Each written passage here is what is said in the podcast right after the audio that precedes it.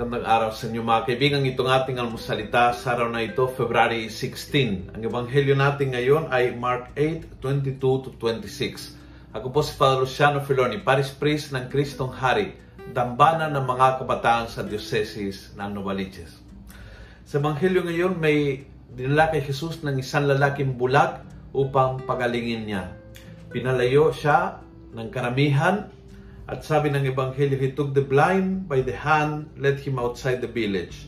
When he had put spittle on his eyes and laid his hands upon him, he asked, Can you see anything? The man, who was beginning to see, replied, I see people, they look like trees, but they move around. Then Jesus laid his hands on his eyes again, and the man could see perfectly. Kumbaga, take two.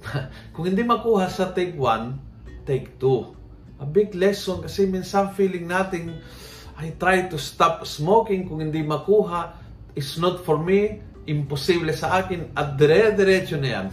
I try to stop this sin, I try, I fall again into the sin, and then, imposible sa akin bitawan yan, dire-diretso na yan.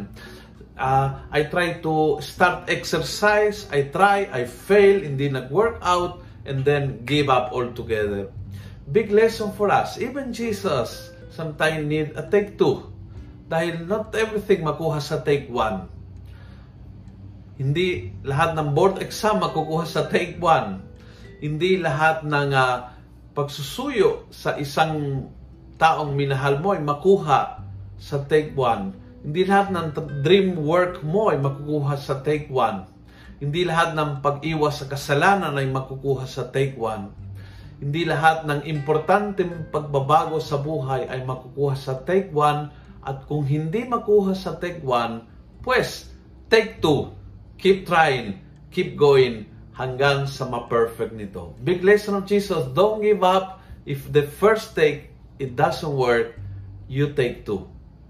Kung nagustuhan mo ang video ito, please pass it on group chat, in Viber, go to whatever uh, messenger, ikalat po natin ang good news gamit ang social media. Let's make the Word of God viral. God bless.